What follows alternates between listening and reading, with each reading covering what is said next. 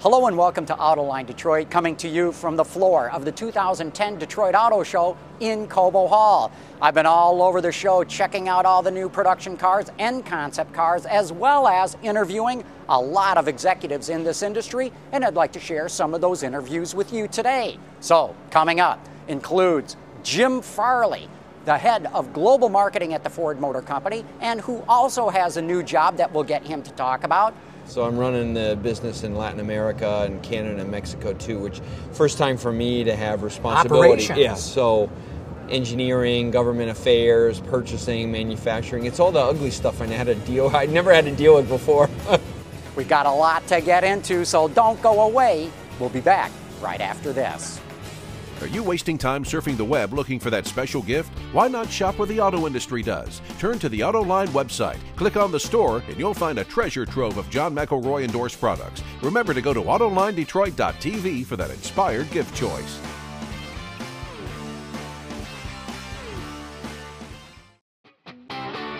From the North American International Auto Show in downtown Detroit, Michigan, here now is John McElroy.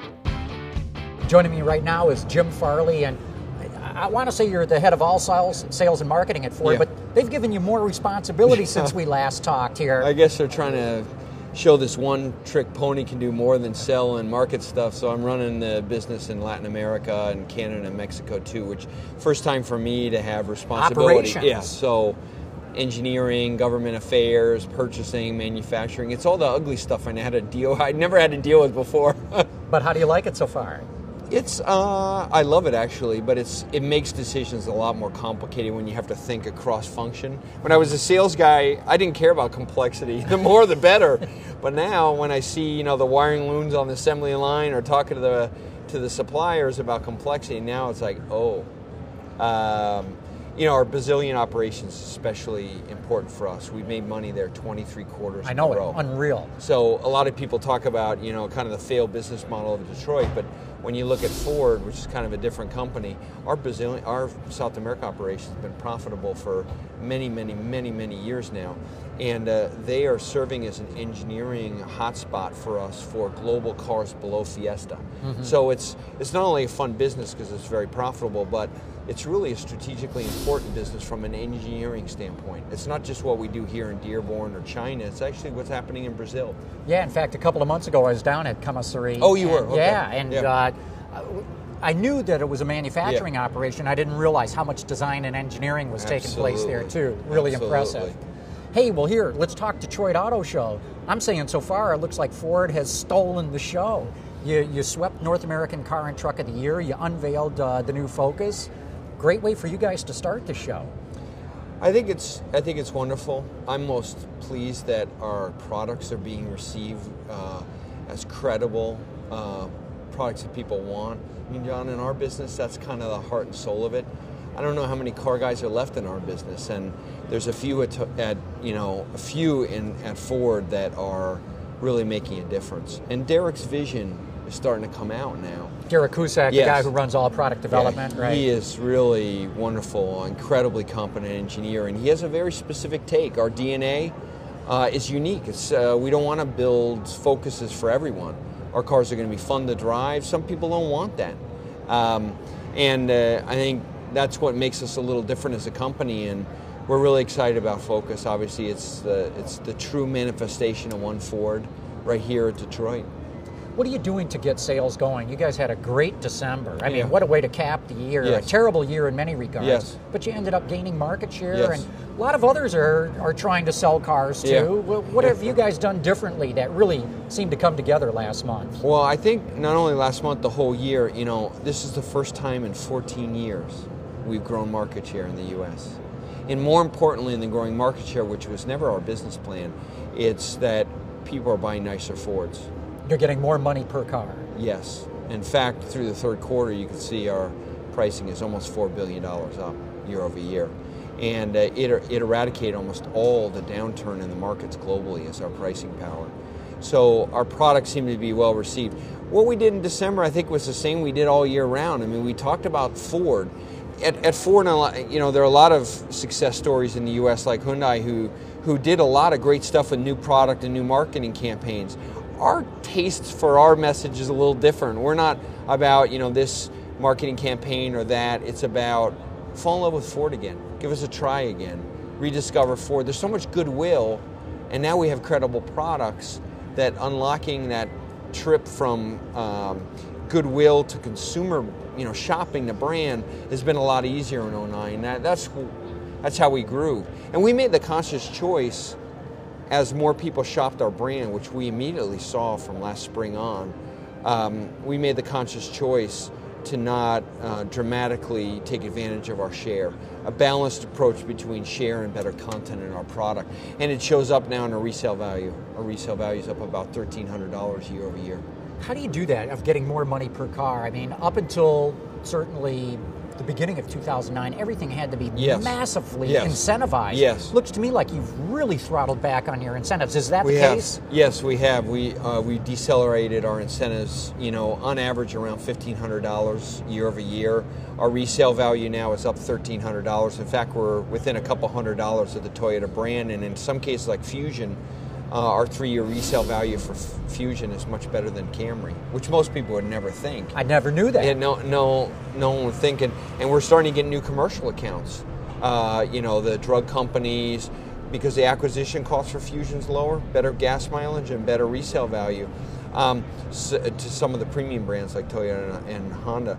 I, I, think the key for us is the new products. When you look at the drivers for our pricing power, whether it's in Europe with Ka or Fiesta or Fiesta in, in Asia, or in the US with uh, F 150, Taurus, Flex, it all came from the same basic components. One is more standard specifications on the newer products. Make the newer products you know, more attractive, add some safety equipments, uh, better powertrains, that's one thing. Second one is create high-end versions of your product that people want to stretch to. Not everyone, but a small group.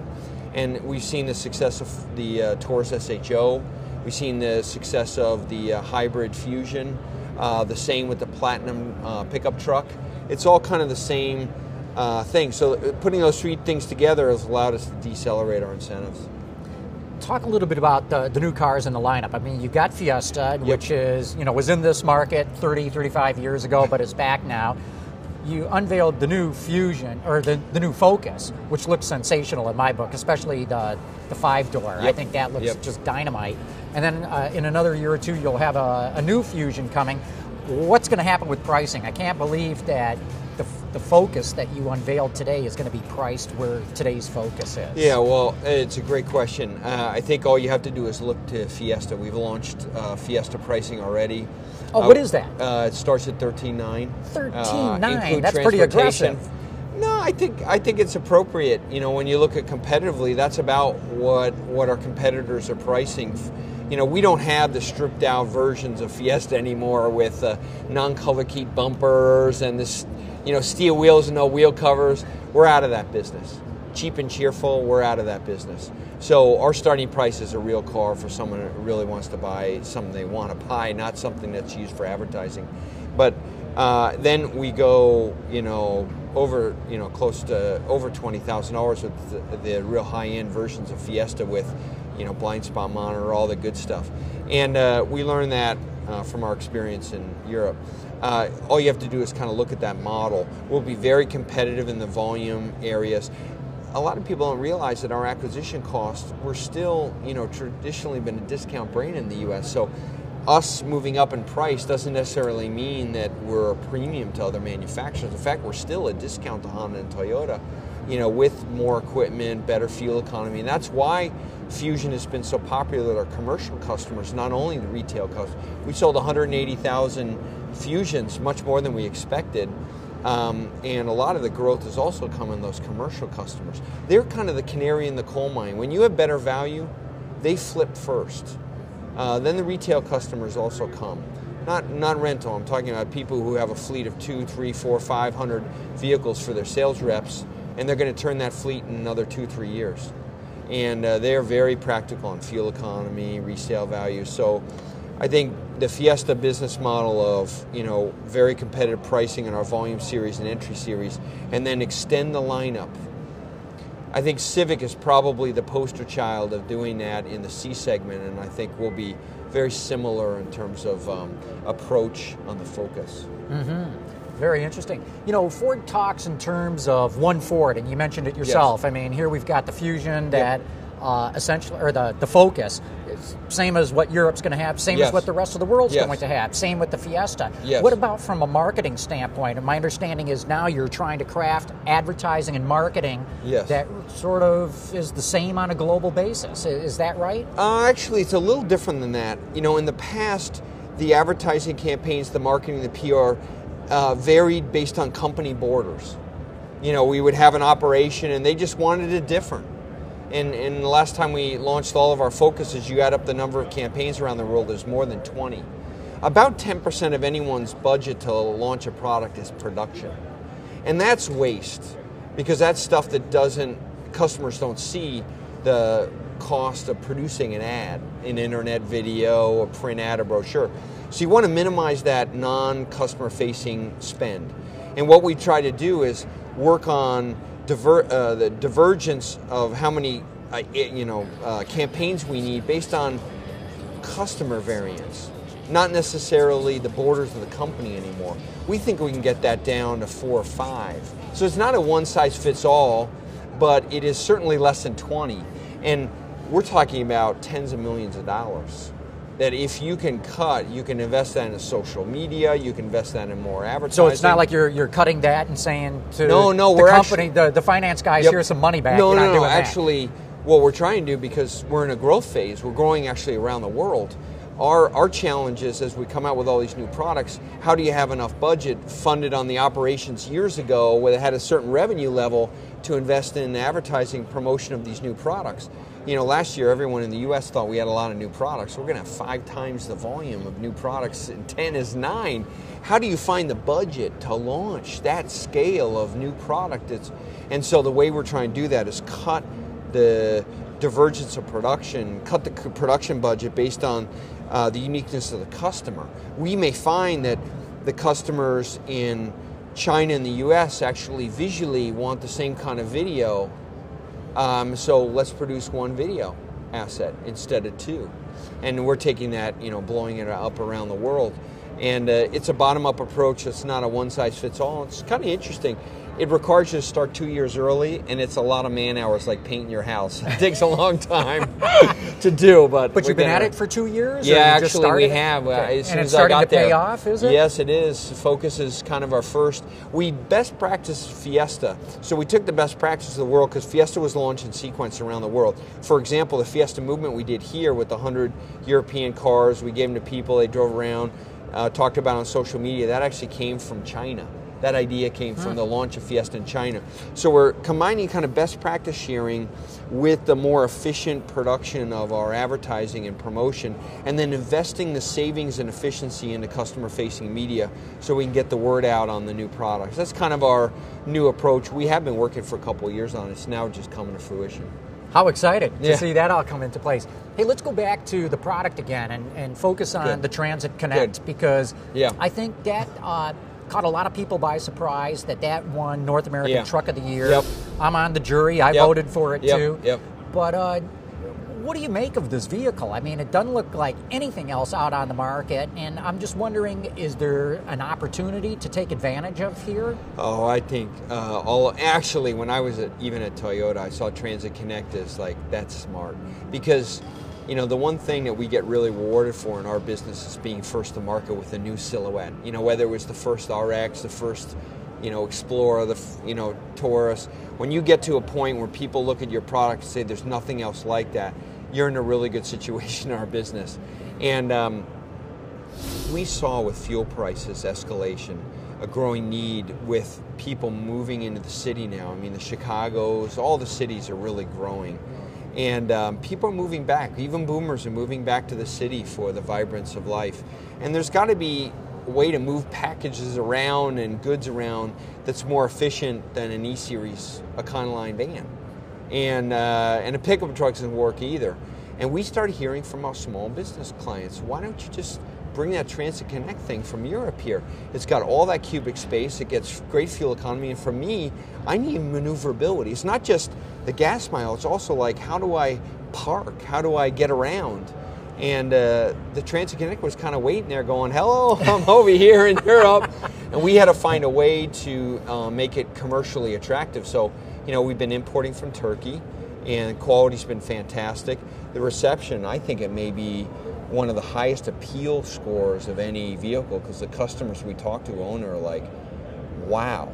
And you know what's funny? We've had a lot of people. I mean, a lot of people um, come back and buy seconds and thirds where they said of the know, Transit Connect. yeah already Really? and it's only been in the market for less than a year we've had people come back and so I, I got one you know just to see how it is and we want to buy another 50 okay um, we haven't spent a lot of money marketing in mass media but we have started to see some personal use customers too and i think when you look at the large van market or the pickup truck market every product in the US, even the early SUVs that were intended for commercial users, wind up flipping over to a retail customer because the customer sees the practicality and the acquisition cost too. And I think we're starting to see that, and actually, it's really impacting our thinking about the next Transit Connect, that personally used customer. Well, I, I think so. I, I think you could have a, a big hit on your hands. I think with uh, EcoBoost and a six-speed automatic Yes. transmission, Yes. and a nicerly, uh, nicerly, Yeah. a more nicely appointed interior, Interior, you'd be right. off to the races with that. And that's exactly where we're thinking. And you know, John, essentially, that's exactly the feedback we've gotten from people. We've been showing it at the auto shows, and a lot of people know that's what makes the U.S. a little different. We have 50 million people that come to auto shows every year, and they've been giving us feedback on Transit Connect all last year because we had the auto show, and that's exactly what they said. Hey, could you make, you know, replace the f- you know, put some carpeting, a nicer rear seat. Could you get some storage, cool storage stuff with all the headroom? Um, and I'd love to buy it because I'm a woodworker. I'm a, I have a band. I, I uh, paint. Uh, I have remote control planes. Whatever. So has this caught you guys by surprise? It Not has. you. I mean, Yeah. you, you of I- were saying even when you were still at Toyota, you saw that think, this had potential. I think the, um, to be honest, Derrick was the chief engineer of Transit Connect. oh, was he really? Yeah, that explains so, a lot. So Derrick and I were kind of like uh, when I first got to Ford, I uh, I winked at him, he winked at me, and we knew kind of this was going to go places. And you know the good thing about our business is it's not always about focus groups and clinics. No. Sometimes you have to use your judgment you bet. and uh, the creativity of our engineers and looking at something that works somewhere else and bringing it here at the right time. You know, maybe three years ago it wouldn't have worked, but now, you know, it's so far the reaction has been very, very positive. And I and I measure the reaction not just on our sales, but what, how the people, how the people think about when they buy TransConnect and what do they say to their neighbors. And I would say Transit Connect is as cool for the people who own it as Mustang is. You know, they're they're really telling the they're advocates for the product. Yeah. Hey, one last topic we got to get into this uh, My Ford Touch. Yeah, yeah. Uh, and there's going to be a My Lincoln. Yep, And I got to yep. believe a My Mercury at some point too. Yep. Tell us a little bit about that because it seems like this this technology that falls into the connected car. Yep, yep. You know, we used to call it telematics, Yep, but I yep, guess yep. connected car is the is the term right now. It seems to be one of the hottest know things. That's going. good. yeah, yeah. Connected car. That's a lot Yeah. easier to send in telematics Yeah, right. to a customer. Well, I think you know we saw the luxury brands go through this first, and the German manufacturers kind of took it with buttons and dials, and you know, we, all, as an industry, we learned a lot from that. And then it was like a delay period until it hit the mainstream brands. And Ford recently, I think customers have seen us really accelerate in-car technology. I mean, we have whether it's sync or blind spot monitor or, or the backup camera and navigation system. We've invested our Sony. We've invested a lot very quickly in in-car technology. So it's kind of natural that Ford had to struggle with this first. What do you do with all this information? And is it?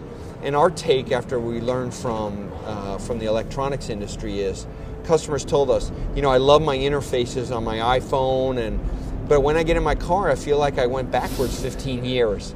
And I don't want it to be buttons and knobs that are not intuitive. I want it to be something like personal electronics. And Derrick and their team, you know, and the team really took that to heart. And we we tried to make something that's very intuitive. So whether you adjust the heat, you know, the heat uh, of your seat, or you know your song, or uh, who you're going to talk to, or customize your phone list, you want it to all be very intuitive, like your personal electronics, be beautiful to look at because it should be something you should show your friends, and also um, it should um, it shouldn't be uh, too complicated.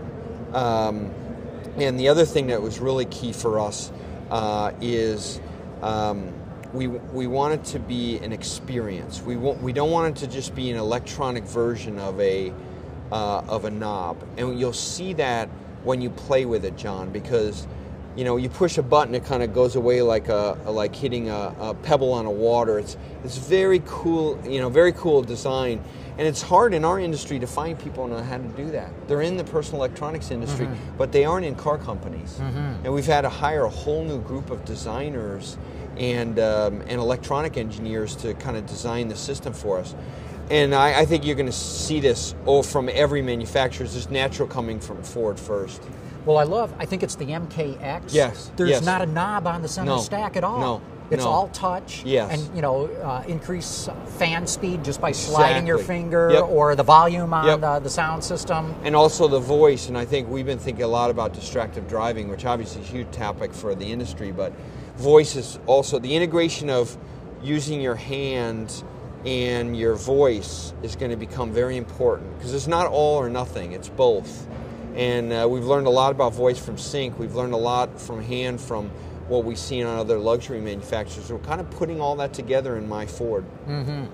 And this has got to be a, a, great sales tool. I mean, it's it yet is. another thing for you guys to yeah. be able to sell. Yes, and, and also, you know, um, it's going to be a key differentiator because a lot of people would say, you know, a Focus, that's a commodity segment. What makes your Focus different than a, you know, than a Civic? You get in one and start messing with our, our HMI and you start feeling that my Ford, it feels totally different. It's not just the driving dynamics. Our DNA that makes our cars different, part of it is going to be not only how much technology you have access to, but also how you interact with it. That is very intentional from us, and we think it's going to be a big differentiator in segments that people have kind of thought of as commodity segments. Well, one thing that I love is the interface that you guys use, and I know there's a term for it, but I can't uh-huh. think of it. You know, you got the four buttons yes. and hit just yes. like on an iPod. Yes. You know, the circle with the arrows, and, and you're using that on yep. the steering wheel Absolutely. to control things because Absolutely. you found that is the simplest way of. Easy people one. get it. You don't yep. have to explain it exactly. to them. Exactly, it's intuitive without a manual. I mean, and that's we've been hanging a lot out at CES, and we've learned a lot over the last couple years. Frankie, Alan, and Derrick, I mean, they have a real vision. You know, Alan, you talk to Alan about airplane design. One of the things he'll tell you about is the heads up display and the struggle the airline industry had on going from traditional instrumentation for pilots to much more higher technology in the in the instrument panels. And I think Alan, it's been very interesting for me to watch because it's not just Derrick's vision or my vision as an advocate for the customer. You know, Alan, the whole team really embraced this. And if you had a different management team, it probably, some of them would have said, let's wait until someone else does it.